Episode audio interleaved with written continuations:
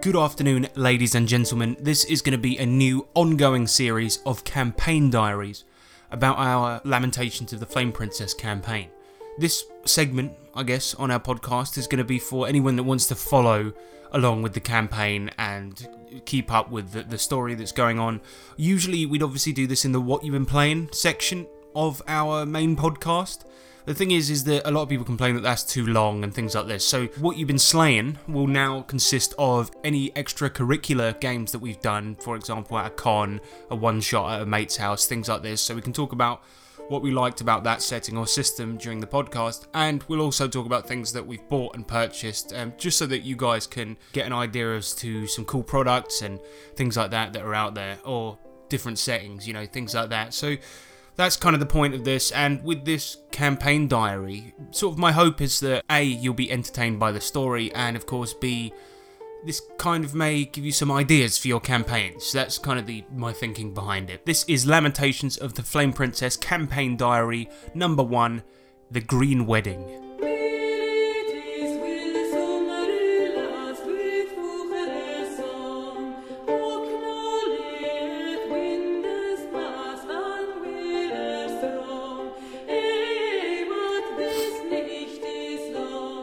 The region that the campaign takes place in, Alfinland, is at war, specifically a civil war. Alfinland's ruler, Lord Alfin, is known as a fair, just, but somewhat hot headed leader. Nonetheless, people believe in him, mainly because his father and predecessor was a fool who made mostly terrible decisions and raised taxes to an unbelievable degree. This was all to fund his wild drinking and partying habits. Now, in the region's capital, Domvey, things are uneasy. The city is a vast sprawl of shops, houses, and alleyways, and every nook and cranny of these places is filled with rumblings of an imminent attack from the enemy. A massive army of barbarians led by a mad sorcerer. You see, the war has been waging on for years upon years, but it's been seven months since the barbarians from Moor attacked en masse. The last battle left many casualties on either side, and while the enemies may be gearing up for another assault, Alfin's army are glad for the rest while the quiet period lasts. The origins of the war are strange. Previously, the barbarians of Moor had no quarrel with Lord Alfin or his people. And then, a powerful sorcerer named Morden, previously unknown to anyone, appeared, conquered Moor, and convinced the barbarians that he could lead them to glory. How did he do this? Well, that's something that Lord Alfin is trying to figure out.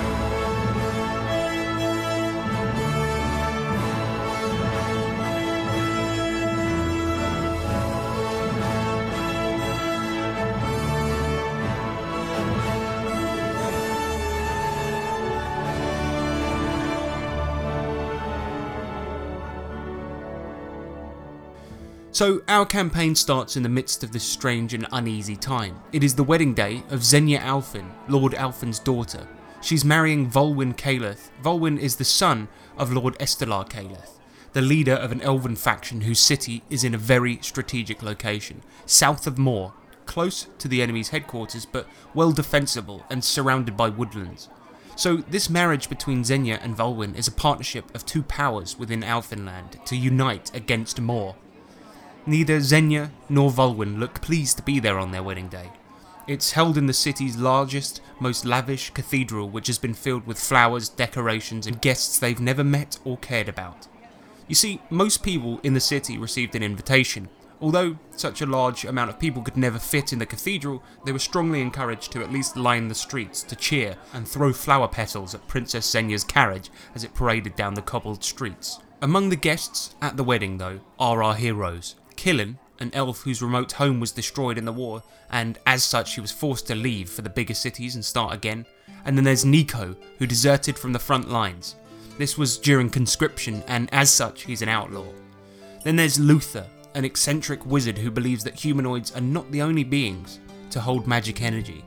And as so, he has spent years upon years attempting to unlock the magic potential of animals. He has a pet chicken named Drek and very low social skills.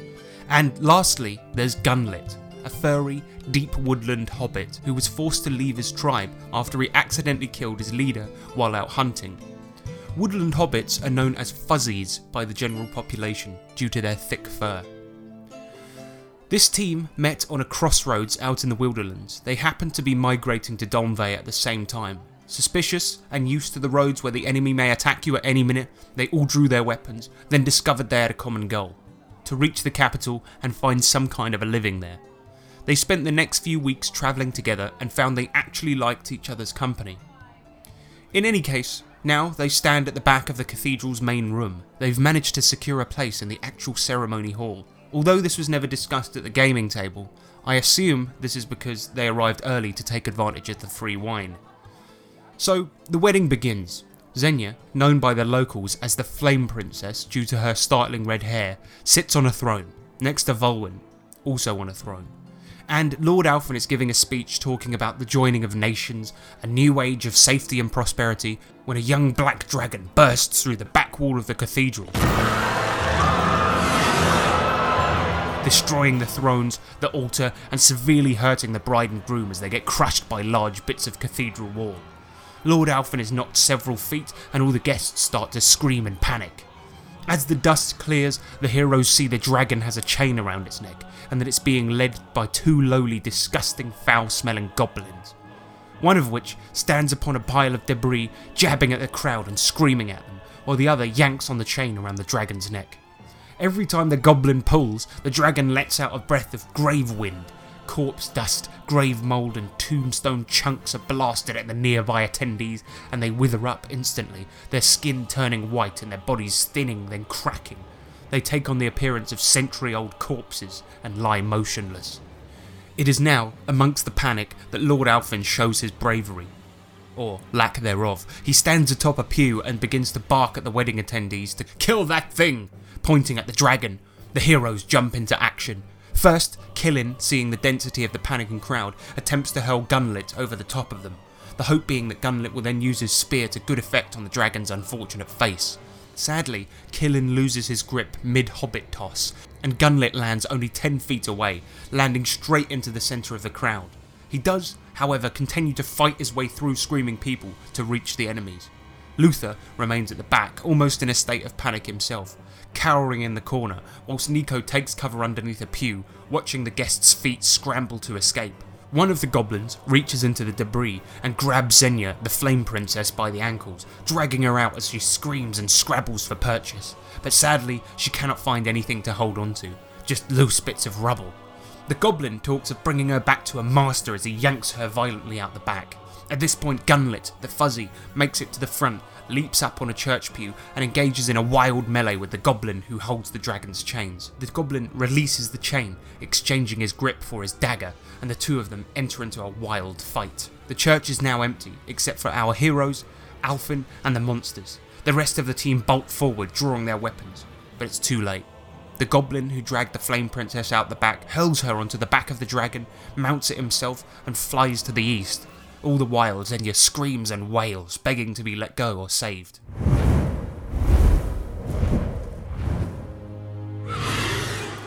Lord Alfin, seeing his daughter kidnapped by monsters, yells to the heroes, You lot! A fortune in gems if you find my daughter! Killin is quick to act. He sprints forward and pounces on the remaining goblin, pinning him to the ground and pressing a dagger to his ugly green throat. Where is the dragon taking her? He barks, frowning his most unsettling frown the goblin reveals that she's been taken to a lair to the east. He has limited understanding of the common tongue and has trouble articulating exactly where, and so tying his hands and keeping him on a leash, Killin bids him to show them the way.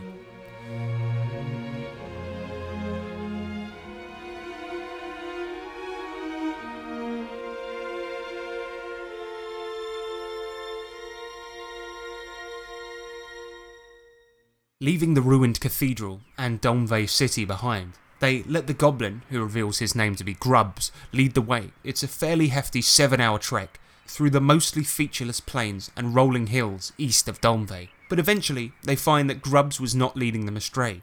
They come to an entrance covered with a thick curtain of hanging vines in the side of a mountain, exactly as Grubbs had said. At this point, the team begins to quiz him on what they will be likely to find inside. Luther threatens Grubbs with his dark chicken companion.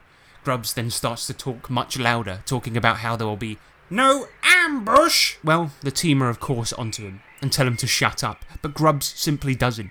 He's obviously trying to call for help, and He's obviously trying to call for help, and he refuses to quiet down. So Killen tightens his leash, causing Grubs to speak in a raspy, choking voice. However, they are ambushed. It appears Grubs's calls did the trick. Above them, on a rocky outcropping, a goblin with a crude crossbow begins to fire upon them, while another, wielding a jagged dagger, rounds a corner just near the team. Killen takes a step back and begins to exchange shots with the crossbow goblin, while the rest pile onto the dagger wielding one. It's a short fight, and the dagger goblin is beaten to a pulp as blows rain down him from Luther, Gunlet, and Nico. Meanwhile, one precisely aimed shot, and the crossbowman is tumbling down the mountainside, hitting every rock on the way down. The daggerman did, however, manage to get one lucky shot in before his untimely demise. Nico was hit during the melee with an unlucky shot. His torso now bleeds profusely onto the floor through a wide slash in his leather armour. The rest of the team are obviously furious. Grubs had caused a serious injury to one of their team, and after knocking out several of his teeth, Killen tightens Grubs' leash even further. Although this was simply meant as a method to shut him up, Grubs is choked to death, grabbing and grasping at the ropes around his neck, desperately trying to loosen them before slumping onto the floor with a bright purple face. Now, without a guide, the team enter through the vine curtain and see that they are in an ancient tomb or labyrinthine crypt. Taking a look at the construction of this place, Nico can see that this place was built by skilled hands, its walls adorned with carvings and made from smooth stone. A different affair altogether from the usual goblin warren.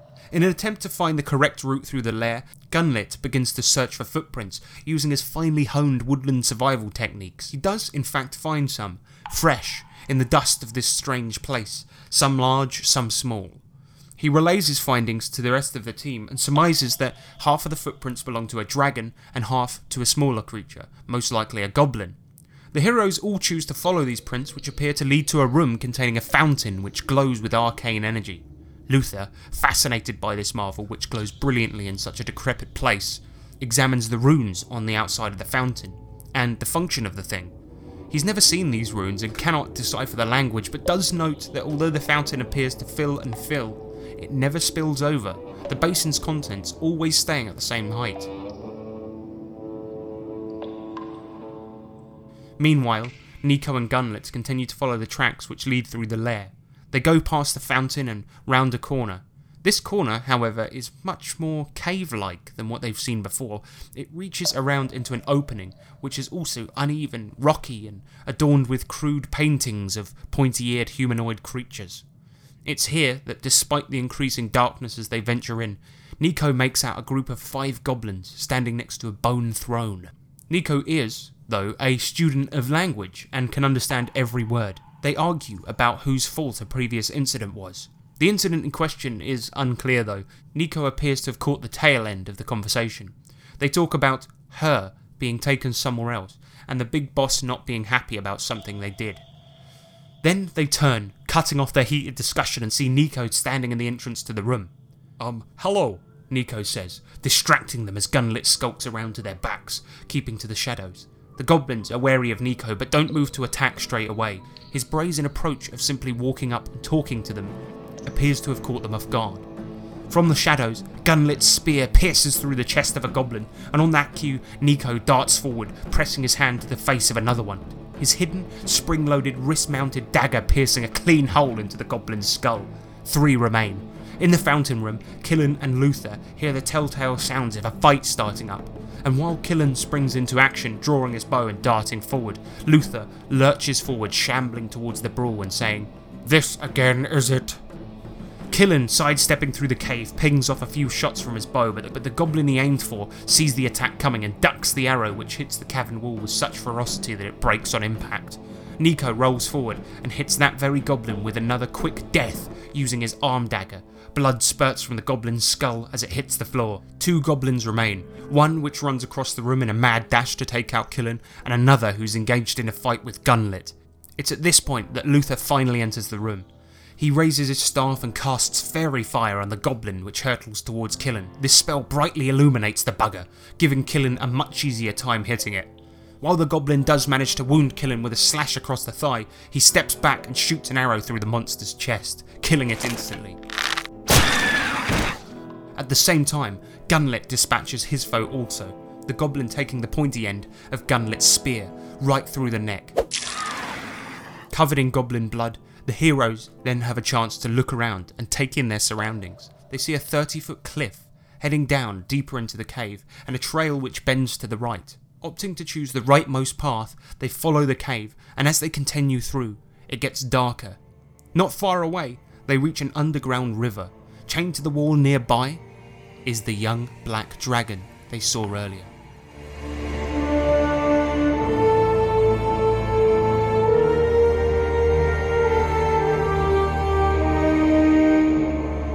Chains around its neck, it screeches and roars, sending gusts of grave wind blasting into the ceiling of the cave. After its attempts at intimidation fail to scare off the heroes, it turns to look at them, thrashing and screeching in an attempt to get out, it simultaneously lets out a huge gust of graved wind from its jagged maw. Although Killin and Gunlet are able to dodge the blast, Luther and Nico are not so lucky. Two mould headstones and corpse juices buffet them wildly and knock them immediately unconscious.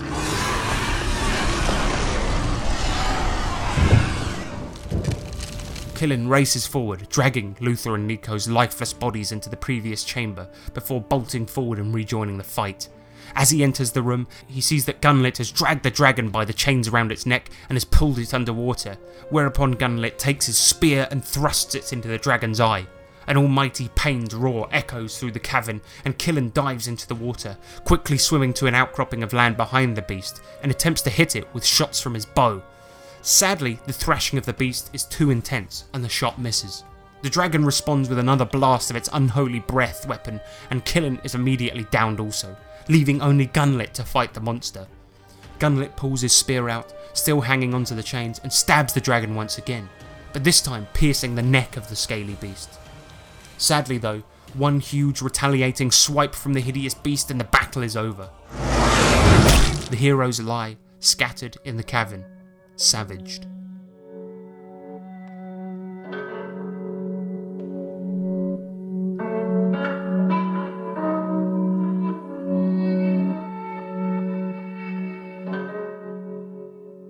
They awake an indeterminate amount of time later in an infirmary, what looks to be a military hospital. Many, many beds crowd the room, and they come to to see each other bandaged like the fallen soldiers who lie in the beds nearby. A healer at the back of the room mixes up potions and mutters to himself. As the heroes wonder what happened to them, Lord Alfin bursts through the door. I offered you a fortune in gems to find my daughter. He is furious. And you bring me naught but failure and cost our healer here valuable time? You owe the physician, of course, for the use of his services, and you're off the case. Go back to whatever you usually do.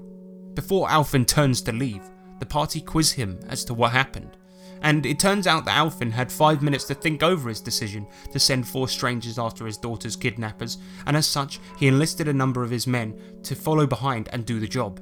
They went down the same catacombs and similarly found no girl, but they arrived just in time to drag the heroes to safety.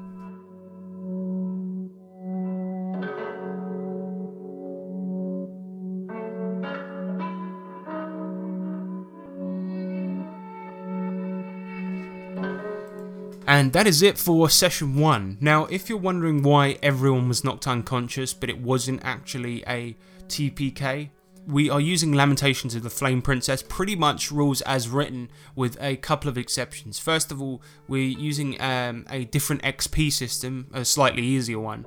And in addition to that, we're using fate points from uh, Warhammer. So, because I thought it was kind of cool, and uh, I actually kind of like the way that the heroes in, in Warhammer, the reason that they're slightly more survivable than any other character is because they kind of have, um, well, they're, they're, they're fated to do these missions that they're doing. As a result, the, the kind of the way it works is uh, for humans, I believe, you roll a d3 plus 1 and you get that many fate points. When you die or are going to take a critical hit that will, you know, maim you or, or leave you in, in a different state than you were before, you spend a fate point and then your character doesn't die. Okay, and I know it's ever so slightly wimpish, but bear in mind, every single character had to spend one to have their fate kind of changed, I guess it is. And what happened is is that after the battle, then I said, okay, you you you know you your vision fades to black and you you wake up in the infirmary essentially, and that that's how I kind of did it. Um, second of all, they most of them actually only started with two. I think one of them started with one, so he spent it, and everyone else is down to one. And once you spend a fate point, you can never ever get it back. So it's actually kind of a cool system for just making the beginning of OSR games ever so slightly more survivable. Now, I completely agree that many people will probably say this is against the spirit of things in OSR. Death is a big thing, and I completely agree. And the thing about this is that Lamentations is a very, very hard game, and the players are still likely to completely die, fate points or no fate points, uh, as if they don't play carefully and if they don't play in a considered manner. So I, I, I personally think it's pretty cool, and it, it resulted in a, a, cool story. So I, I don't really mind, and uh, it actually ended up being a really really fun session. Because the thing is, what because what they could have done is is run from the dragon. You know, uh, this is going to be a sandbox game, and as a result, not everything they encounter is going to be to their level. And this was kind of because we're starting out playing this new game. This was kind of the lesson I was trying to get across yet this thing is in part of a quest, but they kind of uh, did have the option to run. Or they did have the option to go, fuck this, go back to town, get some supplies, and then take it on in a bit of a better manner. But instead, they chose to stay and fight, and everyone lost a fate point. Now they're ever so closer to death, which is kind of cool. And uh, also, another thing is, is that young dragons are extremely powerful. So how the fuck did a bunch of goblins manage to uh, take control of one? Well, that is part of the mystery, and it's something that hopefully I think they're going to start unraveling in the next session. So stay tuned, and we will uh, we, we will be back with another campaign diary. All right, thanks for listening. And obviously, if you want to contact us, uh, we've got an email address that's 3trpgpod at gmail.com, and we're on Facebook, Twitter, MeWe, all of that good stuff. If you like the show, please donate on Patreon because, you know, it, we, we do work hard on this. So, yeah, cheers for that, and uh, I will see you next time.